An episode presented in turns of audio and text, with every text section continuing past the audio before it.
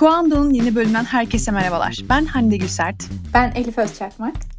Bu hafta da yine çok eğlenceli ve çok bizim ilgimizi çeken bir konuyla karşınızdayız. Az önce zaten hemen çekimden önce Elif'le konuşuyorduk böyle. Dedi ki tamam tamam dur hemen şeye başlayalım. Podcast'e yine başlayalım. Daha heyecanlı olur öyle. İlk defa duymak bu konular hakkında birbirimizi. Hani şu anda gerçekten daha heyecanlı olur diye direkt podcast'in yayınını başlattık öyle söyleyeceğim. Şimdi bu haftaki konumuz ne? Bir ondan bahsedeyim kısaca. Bu haftaki konumuz İngilizcesi daha cool olan yani İngilizcesini söylemesi daha eğlenceli olan Audience First Products olacak. Yani Türkçesi şu. Önce izleyici kitlesi oluşturmak sonra ürün satmak diye çevirebileceğimiz uzun uzun bir paragraf şeklinde çevirebileceğim bir Türkçesi var. Bunlar nasıl olur? Hani önce izleyici kitlesi oluşturmak ne demektir? Daha sonra nasıl onlara ürün satılır? Ve bunlarla ilgili örnekler nelerdir? Bunlardan bahsedeceğiz. Ben biraz bir kavramdan ve bulabildiğim örneklerden bahsedeceğim genel olarak ve neden önemli olduğundan bahsedeceğim bu yaklaşımını öncelikle. Sonra da Elif bize bir tane spotlight bir insan seçti ve onu anlatacak, onun hayatını anlatacak. Aynen bu şekilde önce kendisini izleyici kitlesini oluşturan, sonra onları bir şeyler satan bir isimden bahsedecek. Kimdi o isim Elif? Emma Chamberlain. Evet, o bir YouTuber. Gerçekten enteresan bir kişiliği olan YouTuber. Eğlenceli olacağını düşünüyorum evet. ben.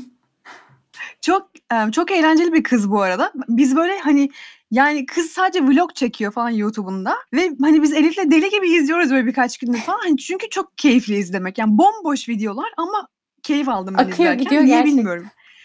Aynen öyle. Kaç yaşındaydı Elif o? Bayağı küçüktü. Şu an 20 yaşında, 2001'liymiş.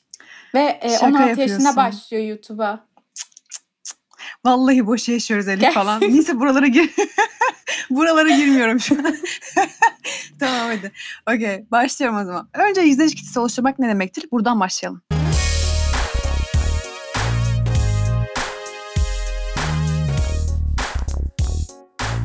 Şimdi bir tane benim bir Harvard Business Case okumuştum ben. Bu case e, Emily Weiss ile alakalı. Emily Weiss aslında 2010 yazında Vogue'da moda asistan olarak çalışıyorken Vogue bir moda dergisi, işte moda kanalları ve moda alakalı her şey yapan bir medya platformu bile diyebiliriz aslında Vogue için. Orada moda asistan olarak çalışan Emily Weiss sonra kendi moda bloğunu başlatma fikrine kapılıyor. 2010 senesindeyiz bu arada. Case'te bu vaka çalışması da bununla alakalıydı. Direkt Emily Weiss ile alakalıydı. Şimdi Emily Weiss aslında kullanılmış eski bir kamera yani ikinci el bir kamera ile beraber başlatıyor sürecini. Ürün çekmek için kullanıyor bu kamerayı ve intothegloss.com isminde bir domain satın alıyor. Ve domaini satın alır almaz zaten direkt ürünler hakkında, güzellik ürünleri, makyaj ürünleri diyebilirsiniz bunlara. Onlar hakkında yorumlar yapabildiği güzel bir blog yapmaya başlıyor ve hatta Into the Gloss moda fenomenlerinin yani böyle ünlü olduğunu bildiğimiz e, modayla alakalı insanların ve ünlülerin gerçek dünyadaki güzellik rutinlerini falan kapsadığı bir blog olmaya başlıyor. Blog hemen bir hit oluyor bu arada gerçekten. Demek ki böyle bir açık varmış. 2010 senesinde kurulan bu Into the Gloss blogu 2012 yılına kadar ayda 200 binden fazla ziyaretçi alıyor. Ve 8 sene sonra yani geçtiğimiz sene itibariyle sitenin değerinin ne olduğunu düşünürsünüz. Bilmiyorum tahmininiz ne olur ama site Milyonlar şu anda olmuş. 1.2 milyar dolar Of milyon. Evet, evet, 1.2 milyar dolarlık bir değere sahip. Peki hani Emily Weiss ne yaptı mesela? Niye bu hikayeyi anlattım? Çünkü Into the Gloss'tan Emily şu anda bu 1 milyar dolarlık güzellik markası Glossier'ı ondan sonra yarattı. Yani önce aslında kendisinin bir bloğu vardı. Ondan sonra Glossier diye bir tane marka yarattı. O markada zaten güzellik ürünleri satıyor, makyaj ürünleri satıyor. Ve böylelikle direkt bloğundaki insanlara markasını da satmaya başlayarak kendisini aslında büyüttü. Bu hikayeden yola çıkarak bugünkü konumuzdan hemen bahsediyor oluyorum. Neden önemli kitle oluşturmak önce? Çünkü ürünleri doğrulamanıza ya da dağıtım oluşturmanıza izin veren bir yöntem diyebiliriz. Şöyle olacak çünkü aklınızda bir ürün var, aklınızda bir fikir var ama tutar mı tutmaz mı bilmiyorsunuz. O zaman önce küçük bir brand olarak yani küçük bir marka olarak önce kendinizin bunu deneyimleyeceğiniz ve kullanıcı var mı dışarıda, bunu okuyan var mı, bunu dinleyen var mı diyebileceğiniz bir yöntem izlemek aslında. Bu yüzden önemli. Ondan sonra eğer gerçekten o konuyla alakalı bir izleyici kitlesi varsa orada o insanlar sizi izlemeye, dinlemeye, okumaya devam edecektir. Ve ondan sonra siz diyeceksiniz tamam okey böyle demek ki burada bir ihtiyaç var, burada bir eksiklik var ben bunu nasıl gideririm? Yani problem ne aslında? Ne oluşturacağınızı ya da müşterilere nasıl ulaşacağınızı bilmiyorsanız eğer o zaman çözüm önce bir güven oluşturmak olabilir. Güvenden kastım yani sizi dinleyenlere, sizi izleyenlere bir güven aşılamak. Okey bu insan, bu benle konuşan insan bu konu hakkında bir uzmandır dedirtmek aslında önce onlara ve sizin bir kitleniz oluşturmak olabilir öncelikle. Şimdi bunun örnekleri kimler? e, Mark Sisson var. Birazdan anlatacağım. Jessica Alba var. Şimdi Jessica Alba aslında bir oyuncu olarak biliyoruz ama onun kendisinin bir şirketi var aynı zamanda. Yani bir kendisi Jessica Alba olarak başlattı süreci ama şu an en çok hani getirisini aldığı yer aslında şirketi. Kylie Jenner var. Kylie Jenner'dan da bahsedeceğim ve Ryan Reynolds'tan bahsedeceğim. Ee, bunlar biraz daha böyle ünlü isimler. Sizin dikkatini çekmek için ünlü isimler koydum buraya ama daha normal kişiler tabii ki de var. Mesela James Clear gibi Atomic Habits kitabının yazarı da var. normal kişi. Aynen. Normal bir kişi. Aynen. Kylie Jenner versus yani Kylie Jenner gibi değil yani. Ondan demek istemiştim.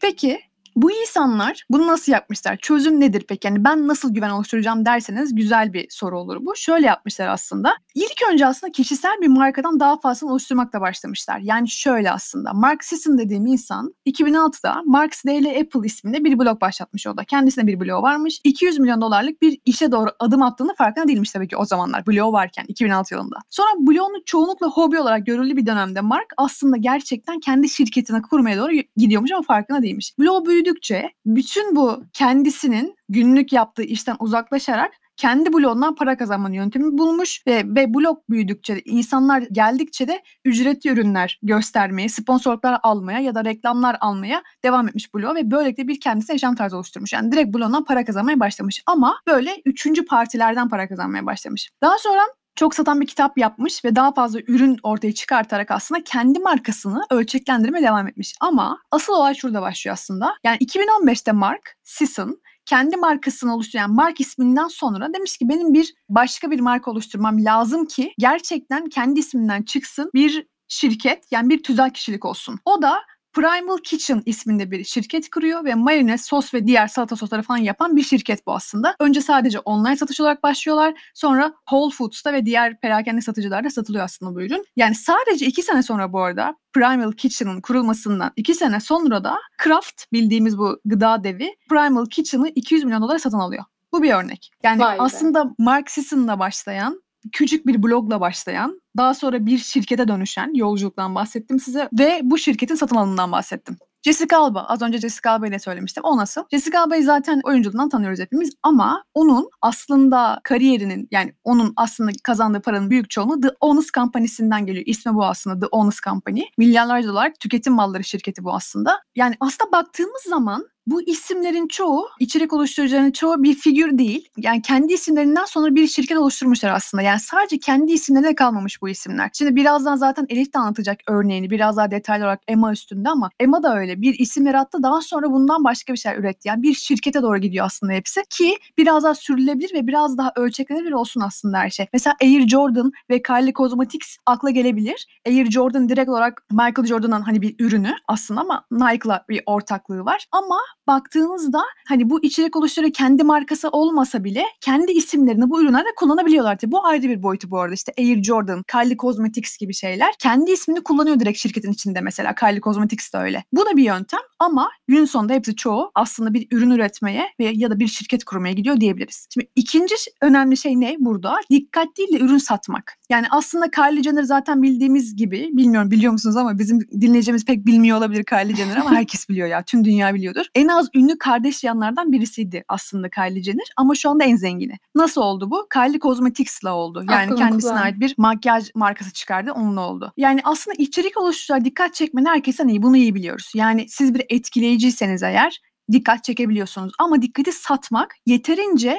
verimli değil. Yani bunu nasıl yaparsınız mesela? Sizin bir markanız, sizin bir isminiz vardır. Mesela Kylie Jenner örneği alırsak elimize. O kendisi muhtemelen reklamlardan falan çok para kazanıyordu. Ama şöyle düşünelim mesela. Bir marka işbirliği için size 10 bin lira veriyorsa eğer bunu sizin ona getirinizin en az 10 bin lira olacağını bildiği için yapıyordur. Yani siz ona muhtemelen 10 bin ve üzerine getireceksiniz. ki zaten o size 10 bin lira ödüyordur. Yani buradaki olay aslında bütün o getiri sizin kendi üstünüze almanız olacaktır ki diğerleri böyle yapmış. Mesela Ryan Reynolds da böyle yapmış oyuncu. Deadpool'dan biliyoruzdur belki. Bayağı ünlü. Mesela o da hiç böyle reklamlar falan filan yapmak yerine direkt kendi şirketini kurmuş zaman. Yani kurdu. Hatta çok da eğlence reklamları vardı. Aviation Gin diye. Direkt bir e, cin satıyordu aslında. Hatta bunun reklamları falan yaptı. Kendisine ait bir marka oluşturdu o da. Alkol. Ve bunu sattı reklamını yaptı. En sonunda da şu anda bu arada 610 milyon dolara satmış bu şirketi başkasına. Yani yani gerçekten konuştuğumuz gerçekten paralar. çok akıllıca. Konuştuğumuz paralar para 610 milyon dolar bir de currency yani birimi dolar bir de. Tabii onlar için 610 milyon da Amerika'da yaşadığı için bize çok şey geliyor gerçekten. Bir üçüncü şeyden bahsedeceğim. Önemli şeyden. Siz bunu yapmak istiyorsanız eğer tekrarlanan bir yöntem kurmak da çok önemli. Yani tekrarlanan bir satış elde etmek. Şundan bahsediyorum aslında. Yine burada bir örneğim var minik. Justin Jackson diye bir insan kitap ve kurs satıyormuş zamanında. Ama bunlar tek seferlik satışlar. Yani bir kere kitap yazıyor ve bir kullanıcı bunu sadece bir kere satın alıyor. Bir kitabı kaç kez satın alırsınız yani. yani daha fazla satın almazsınız mesela. Ama demiş ki Justin Jackson benim her ay para kazanmam lazım bir şekilde izleyicilerimden. Bunu nasıl yaparım? Transistor diye bir tane şirket kuruyor. Bu şirkette aslında bir yani hizmet olarak podcast yazılımı sattığını düşünün. Böyle bir şirket kuruyor ve bu müşterilerinden her ay bu ürüne erişim için bir ücret kesiyor. Abonelik modeli kullanıyor aslında. Katie ve Seth Spears diye iki tane isim de şunu yapıyor aslında. Wellnessmama.com'u kuruyor zamanında ve ondan sonra hani oradan sponsorluk ve reklamlardan para kazandıktan sonra da Wellness'i diye bir tane başka bir şirket kurarak her ay kullanıcılarından yine bir abonelik yöntemiyle onları diş macunu, şampuan falan satıyor. Yani bir şey gibi düşünebilirsiniz. Hani böyle bir kutu gibi düşünebilirsiniz. Ama abonelik modelini kullanıyor onlar da. Yani üçüncü en iyi yöntem bu işi yapmak için aslında her ay sizin kullanıcı kitlenizden para kazanmak olabilir. Tek seferlik değil de tekrarlı bir satış yapmak yani. Bu çok daha anlamlı olur çünkü bir sonraki aya ne kadar paranız olacağını en azından bilebilirsiniz bir yaratıcı olarak. Ki geçtiğimiz hafta da aslında biz bundan biraz bahsettik. Her ay ya da o ay aldığınız para belli olabilir reklamlardan ama bir sonraki sefer nasıl para kazanacaksınız büyük bir soru işareti olur. Bu yüzden tekrarlı para kazanma yöntemi de güzel bir yöntem olabilir içerik oluşturucusu açısından. Peki tamam şimdi özet geçeceğim ama. Sürdürülebilir oluyor yani. Evet. Özet geçeceğim ama Elif. Özetten önce sen bir EMA'yı anlat isteyeceğim bize. Sonra en son hani tüm konuştuklarımızın bir özetini hani böyle adım adım bullet point şeklinde vermek istiyorum. Ki hani hepimizin aklına otursun diye. Sen bir anlat bakalım. Emma kimdir, nasıl başlamış hayatına? Biraz özenelim bu insana. Emma aslında dümdüz tipik bir Amerikan genci. Böyle hafif baygın bakışlı, Billie Eilish görünümlü falan. 20 yaşında kahve bağımlısı ve gününü herhangi bir şekilde geçirmeye okey olan yani böyle çok büyük hedefleri yokmuş gibi görünen sıradan bir Amerikalı genç. YouTube kanalı açmış.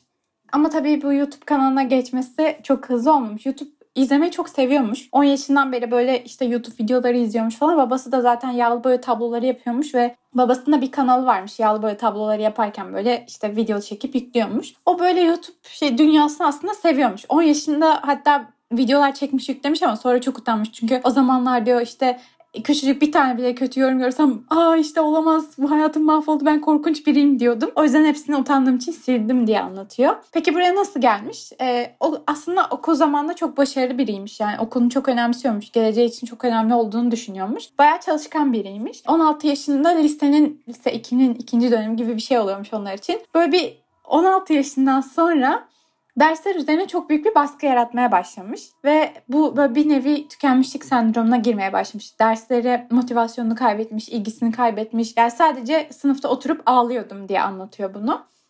Böyle olunca yaz geldiğinde işte ikinci dönemmiş. Yaz geldiğinde demiş ki benim bu baskıdan stres ortamını uzaklaştıracak bir şey yapmam lazım. YouTube kanalı açmaya karar vermiş.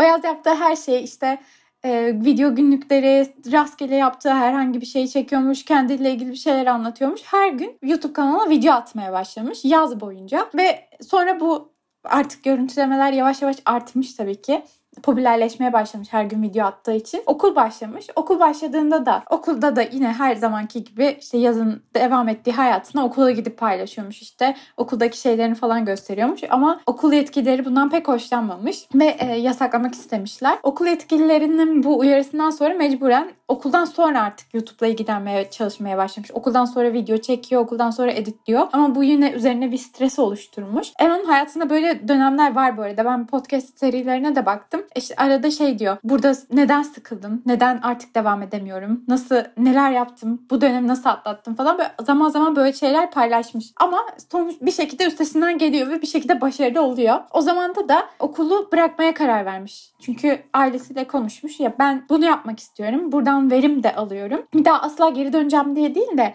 Şimdilik bırakıyorum. Ben bu işle ilgileneceğim şeklinde okulu bırakmış. Ve sonra tabii daha fazla zaman olduğu için çok yaratıcı videolar yüklemeye başlamış internete. Böylece bir yılla falan 1 milyon aboneye ulaşmış. Yani çok hızlı patlamış kanalı. Böyle olduğu zaman tabii marka işbirlikleri, sponsorluklar geliyor. İşte kariyerine bakıyor. Bu alanda artık geliştirmek istiyor. Buna karar veriyor ve Los Angeles'a taşınıyor. Sonra e, bu Los Angeles'ta James Charles ve Dolan ikizleri var. Onlarla birlikte bir ekip oluyorlar Sister Squad diye. Videolar çekmeye başlıyorlar ve artık bu videolar 25-30 milyon izleniyor. Yani hangisi paylaşırsa paylaşsın hep isimleri geçiyor ve 25-30 milyon izleniyor. İnsanlar deli gibi izliyor. Ama sonra bu ekip dağılıyor anlaşmazlıklardan dolayı Emma da kendi halinde video çekmeye devam ediyor. Yani aslında çok yaratıcı şeyleri yok ama enteresan videoları da var. Do it yourself videoları çekiyor. İşte video günlükleri çekiyor. Yine kahve yapıyor. Özellikle her videosunda mutlaka kahve içiyor ve her videosunda en çok dikkat çeken şey de kahve içiyor olması tabii ki. Ama bu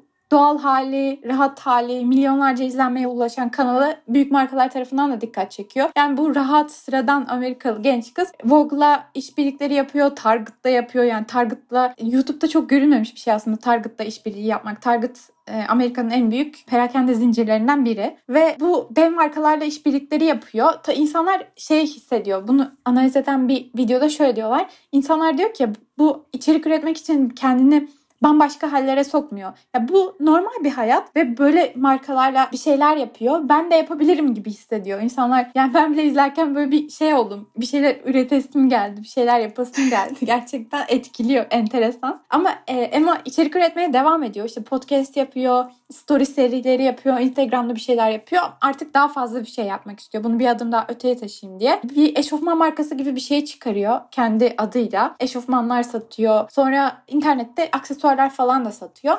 Ama sonradan diyor ki kahve onun tutkusu ve kahve artık onun bir kişiliğinin parçası.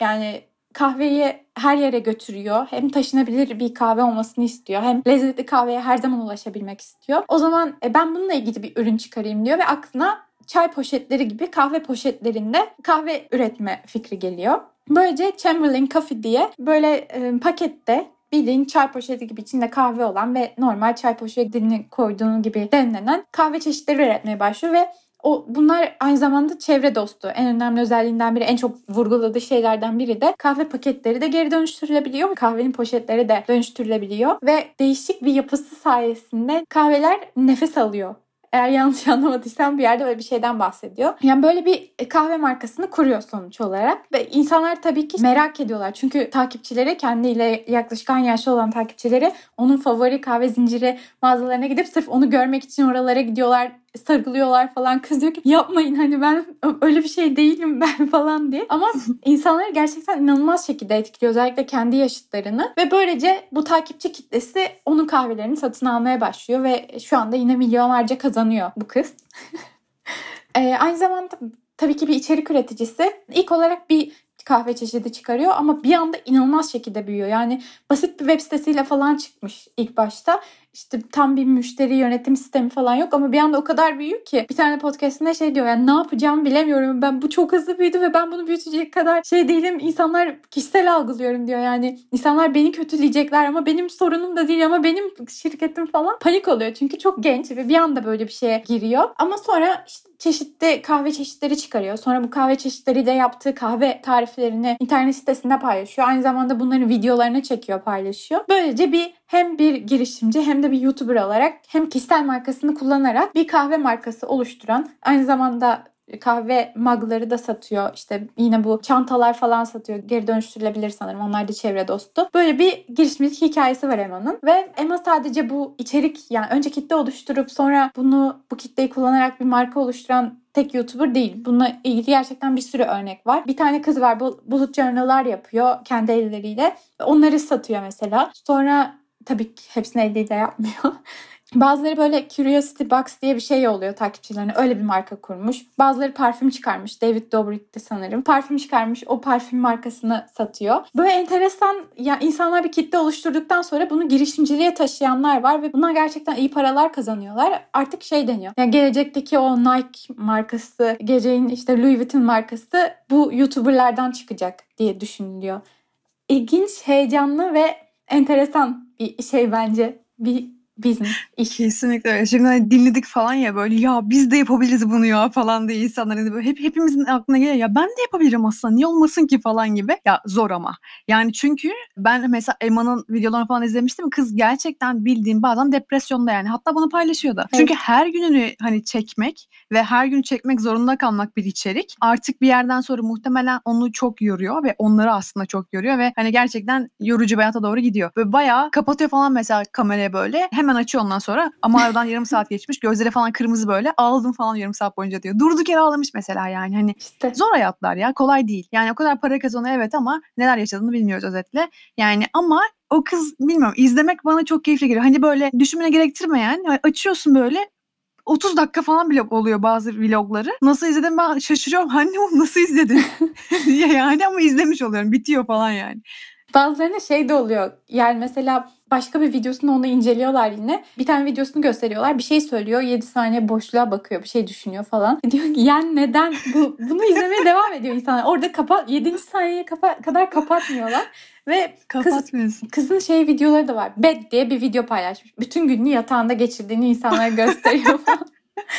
Gerçekten ilginç yani ama şey de anlatıyor. İşte sürekli konuşuyor konuşuyor sonra diyor ki ya ben konuşmayı gerçekten bilmiyorum. Saçma sapan şeyler söylüyorum şu anda. Bunu böyle mi yapmalıyım? Kahve markamı böyle mi tanıtmalıyım? Çok emin değilim ama falan yapıyor. Yani zor ama değişik. Aynen. Eğlenceli. Kızın hayatında videolarında sadece kendisi var. Sadece kendisi konuşuyor. Tek başına yapıyor ve milyonlar izleniyor. Gerçekten çok ilginç. Yani herhalde sıradanlığı dediğin gibi ya. Hani sen de evet ben de bunu yapabilirim falan diyebildiğin için izliyorsun muhtemelen. Herkese herhalde o yüzden şeye geliyor. Muazzam böyle setupları falan prodüksiyonu yok arkasında. Evi güzel zaten. Şu an zengin olduğu için Los Angeles'taki evi çok güzel bir. Hani ama bütün gün hani yatakta falan dediğin gibi mutfak mutfağa falan gidiyor. Oradan konuşuyor. Sonra tekrar odasına oradan konuşmaya devam ediyor falan. Sadece bir şey anlatıyor ve dinliyorsun. Çok Evet. ilginç. Peki şöyle toparlayacağım Elif. Nasıl hani buradan çıkardığımız sonuçlar ne olabilir? Biz bu işe nasıl başlamak? Hani az önce anlattığımız her şeyi beraber toplamaya baş çalışayım ve en son kapatalım podcast'imizi. Önce kitle oluşturmaktan bahsettik. Yani önce kitlemizi oluşturalım. Nasıl kitle oluşturabiliriz bu arada? Yani önce kitle oluşturup onlara bir şey satacağız ya. Kitle oluşturma faslı nasıl gerçekleştirilir? Samimiyet. Aslında bunu daha önce biz konuşmuştuk. Aynen. Dürüstlük falan. Hepsini sayıyormuşuz burada. Biz Bir tutam. Şöyle aslında Şöyle aslında hani en iyi olduğum şey nedir benim diye sorarsanız kendinize ve en çok neyle ilgileniyorum, ilgilenmekten haz alıyorum. Bir de en uzun süre ne yapabilirim? Bence bu üçüncü soru da çok önemli bu arada. Yani hani sadece en iyi olduğunuz şey ya da en çok ilgilendiğiniz şey yetmez de uzun süre boyunca Hani gerçekten bu insanların her gün içerik üretmesi gibi siz bunu yapabilecek misiniz? Uzun süre boyunca sıkılmadan. Bu önemli bir soru olur. Bunları bulduktan sonra kendinize bir kaldıraç noktası bulmak. Yani hani aslında okey ben bunu yapacağım, e, şunu anlatacağım, şunu yazacağım veya işte şununla alakalı bir şey ortaya koyacağım diyebilirsiniz aslında baktığınızda. Bu şekilde bir kitlenizi oluşturmayı deneyebilirsiniz. İnsanlar da sizin yaptığınız bu şeyden etkileniyorlar mı? Onu izlemeyi, onu duymayı, onu görmeyi istiyorlar mı? Bunu test edebilirsiniz aslında. İkinci olarak kitleniz oluştuktan sonra ürünü yaratmak kısmı var. Bu nasıl yapabiliriz? Aslında her yerde sorunlar var. Yani neredeyse her hizmet veya her ürün daha keyifli, daha ulaşılabilir, daha verimli hale getirilebilir. Siz mesela şunu sorabilirsiniz daha, sonra kitleniz oluştu. İkinci soru şu olabilir. Benim bu kitleye satabileceğim şey ne olabilir? Onların ne derdi var ki satın alabilirler benden bunu? Ya da ben hayatımı kolaylaştırmak için hangi ürüne ihtiyacım var diye sorsanız ve kendinizin bir sorunu da çözseniz belki ürün yaratmakta keyifli bir şey olabilir. Sonuç olarak gerçekten işe yarayan bir ürün dürüstçe ortaya konulmalı. Saçma sapan bir üründen bahsetmiyoruz. Gerçekten çünkü eğer kalitesiz bir şey varsa o sizin markanız edileceği için iyi olmayacaktır ve çoğu ünlü de bu arada bu tarz kalitesiz şeyler çıkarmaktan biraz imtina ediyorlar, çekiniyorlar. O yüzden kaliteli bir şey çıkarmak ya da iyi, verimli bir şey çıkarmak önemli orada. Bunları sorgulamak mühim. Ürünü çıkarmak için ortaya. da önemli bir taraftan. Yani mesela hemen kahve kahve insanlar her gün alıyor, sürekli alıyor. Ama işte tişört olsa Çok az önce bahset alsa az önce bahsettiğin gibi işte hani ayda bir belki alacak ve çok da yıla vurduğunda o kadar büyük bir kazanç değil. Sürdürülebilir bir şey bulmak daha önemli.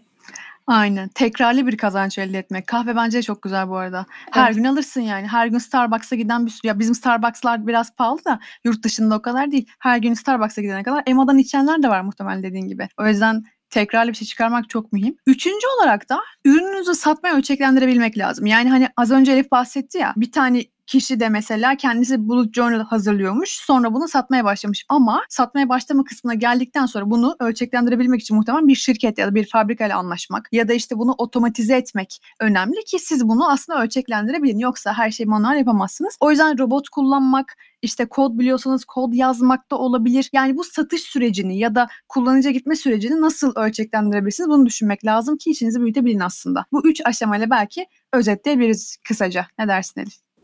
Güzel özetledik bence. Aynen. Peki.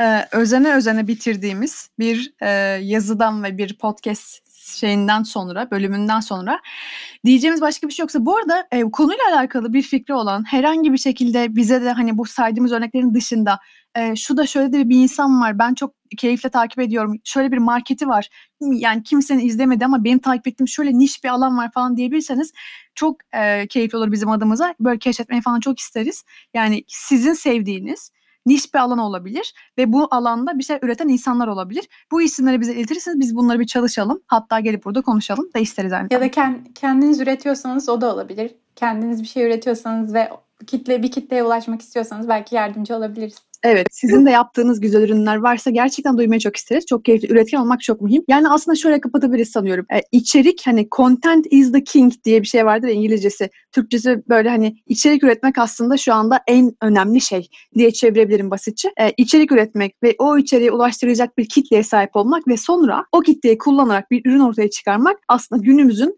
yeni iş modeli diyebiliriz özetle. Dedikten sonra. Evet. Kendinize çok iyi bakın efendim. Herhangi bir şey varsa bir yorum, bir paylaşım istediğiniz herhangi bir şey veya eleştiri de olabilir. Lütfen bize yazın. Çok teşekkürler. Haftaya kadar görüşmek arada, üzere. Yes. Bu arada haftada artık iki bülten çıkarıyoruz. İki bültenimiz hakkında yorumlarınız olursa onları da bekliyoruz. Evet birkaç tane mail geldi bu arada. Çok keyifliydi mailler. Teşekkürler. Ama e, yani eleştiriler varsa da onları da duymak isteriz. Çünkü sadece gerçekten hani sevenler yazıyor muhtemelen ama sevmeyenler neden sevmediklerini yazarlarsa belki düzeltebiliriz. O güzel bir iterasyon olabilir bizim için. O yüzden e, her yorum bekliyoruz efendim. Çok da böyle şey olun kabul üzülürüz. ama yani çok şey seviyede hani böyle bir ga- gayet normal bir seviyede tüm, tüm eleştirinizi duymayı çok istiyoruz. Tekrar teşekkürler. Kendinize çok iyi bakın. Hoşçakalın. Hoşçakalın.